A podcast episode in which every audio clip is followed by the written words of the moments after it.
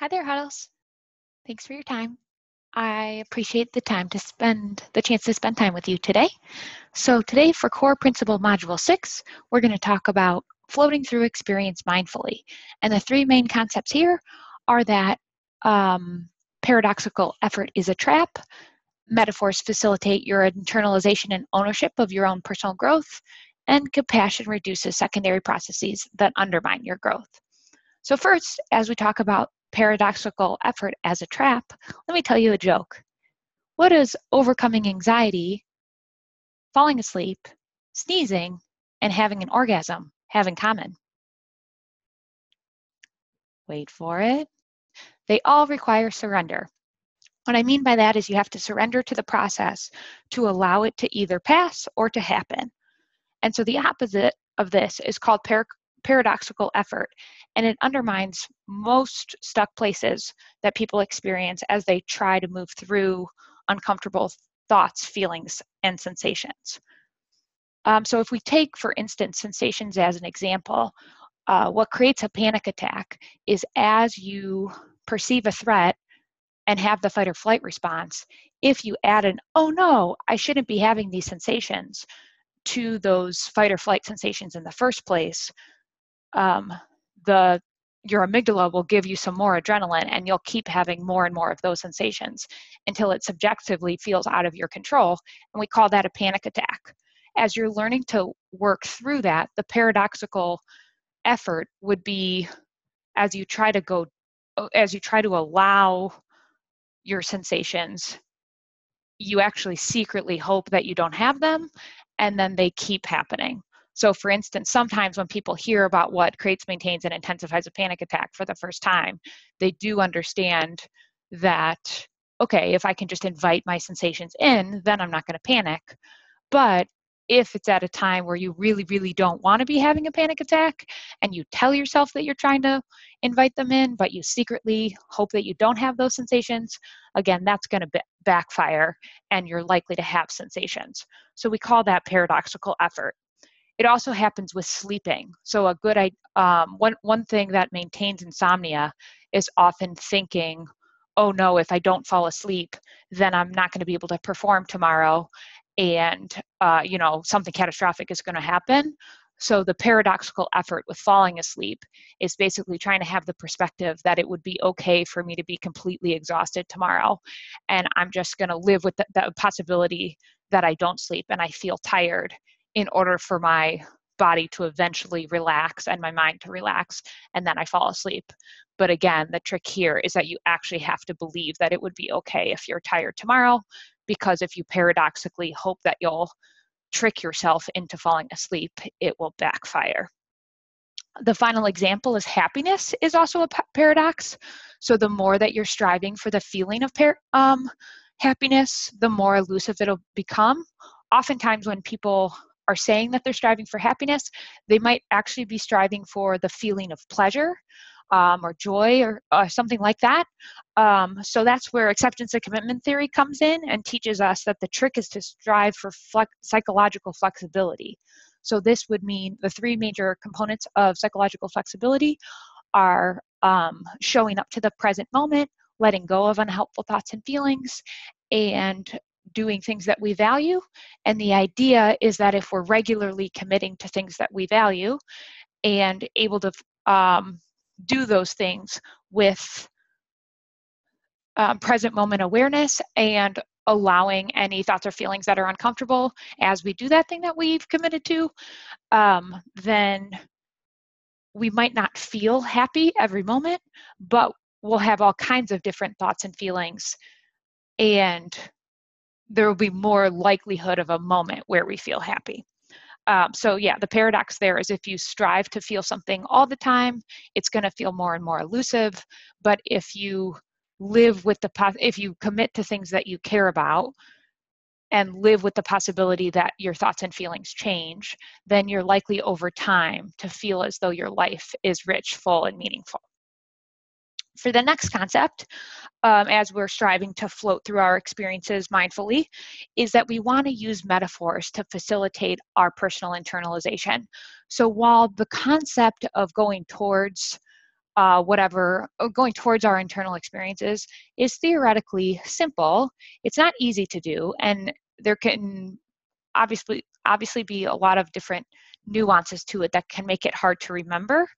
Um, so I see metaphors falling into two major categories. So one category can be uh, personifying the different internal experiences that we have, so we can catch the different voices and decide which cognitive patterns we actually want to respond to. So for instance, wise mind, worried voice, and false comfort is a version of personification that helps us remember we want to access wise mind um, and um, you know, challenge worried voice, particularly when it's urgent and it's spiraling.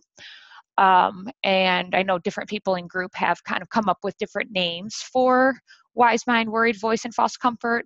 Uh, you could also have Uh, the voice of depression, the voice of O C D, the voice of mania, um, the a self-critical voice, all of these things that you could personify to help you remember um, that you don't, just because a certain thinking pattern arrives in your mind doesn't mean you have to follow it. Um, the other category for metaphors can be processes. Um, so particularly if certain processes get you stuck and you're trying to remember what to do differently. So for instance, inflated responsibility, uh, where having is a process that lots of people get stuck on. And this is, inf by re inflated responsibility, we both mean taking responsibility for thoughts as though they're actions. So having a thought feels like it's true. Um, and the other form of inflated responsibility is taking responsibility Um, for something that we don't have control over, like how other people think or feel towards us. Um, but so one example of a metaphor that could that speaks to inflated responsibility is the idea that my O C D has a Rolodex of bad memories. Whenever I feel guilt, it starts thumbing through that Rolodex. And so that could be a reminder of having the feeling of guilt is making the thoughts seem true, or seem like I've done something wrong. And then the cue there, if you remember that metaphor, could be I'm gonna throw away that Rolodex. Another metaphor um, for some for the concept of making a decision and living in it rather than teetering back and forth um, in, in uncertainty would be something like my O C D is like a congresswoman filibustering any Uh, decision I try to make. So when I notice the filibuster of uh, the filibuster in my mind not letting me make a decision, I might try to make a decision and live in it. Um, and finally, a third metaphor is my worry is like a faucet. I'm trying to contain it before it spills over. And so that could be for um, worry as a process that we'd, we'd want to try to use scheduled worry time to both um, contain the worry and also not do anything that um, reinforces or um, reinforces the worry by trying to figure it out. So the last concept in floating through experiences mindfully is compassion. So we talk about compassion all the time in Huddle dot care, and I want to emphasize that we're not just talking about a formal practice on a cushion, although formal compassion practices are Um, great from my perspective. Uh, when I think about compassion, I think about it as a secondary process that's very common in anxiety, O C D, and depression that tends to undermine growth. And what I mean by that is, besides lack of information about how avoidance operates, one process that keeps people stuck is shame and self-criticism. So especially as you start to learn more about C B T and how anxiety disorders operate, you might be thinking, well, I theoretically understand how this operates. Why does my anxiety keep coming back? Or why do these intrusive thoughts keep coming back? And particularly if that why is very critical and, and uh, also brings up the feeling of shame, then it might be difficult to observe and stay with what's happening um, long enough to not do anything to avoid it or to reinforce it. So from that perspective, I think about compassion as a skill you can learn that can help you stay with the process of whatever's happening.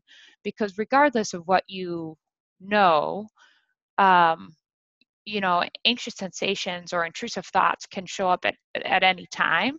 And just having information about what's happening doesn't mean it's not going to happen. So in any given moment, having a compassionate stance um, that allows your mind to observe what's happening is going to help you get through it faster. And that doesn't mean that the sensations or the thoughts are necessarily going to go away, but again, you're just not going to do something that reinforces it. So if compassion by definition is sympathetic consciousness of distress together with a desire to alleviate it, then I think of self-compassion as turning towards yourself with concern and a desire to do something to alleviate your own distress. When it comes to anxiety, um, turning towards your experience would be observing that experience mindfully, floating through it mindfully, and not doing something to make it worse. So you don't have to be particularly um, warm and fuzzy about this. Just notice what's happening. Don't criticize yourself. Don't add shame, and don't add avoidance. So let's talk more in group about what helps you stay compassionate with yourself um, and what you do to facilitate self-compassion. Can't wait to see you guys.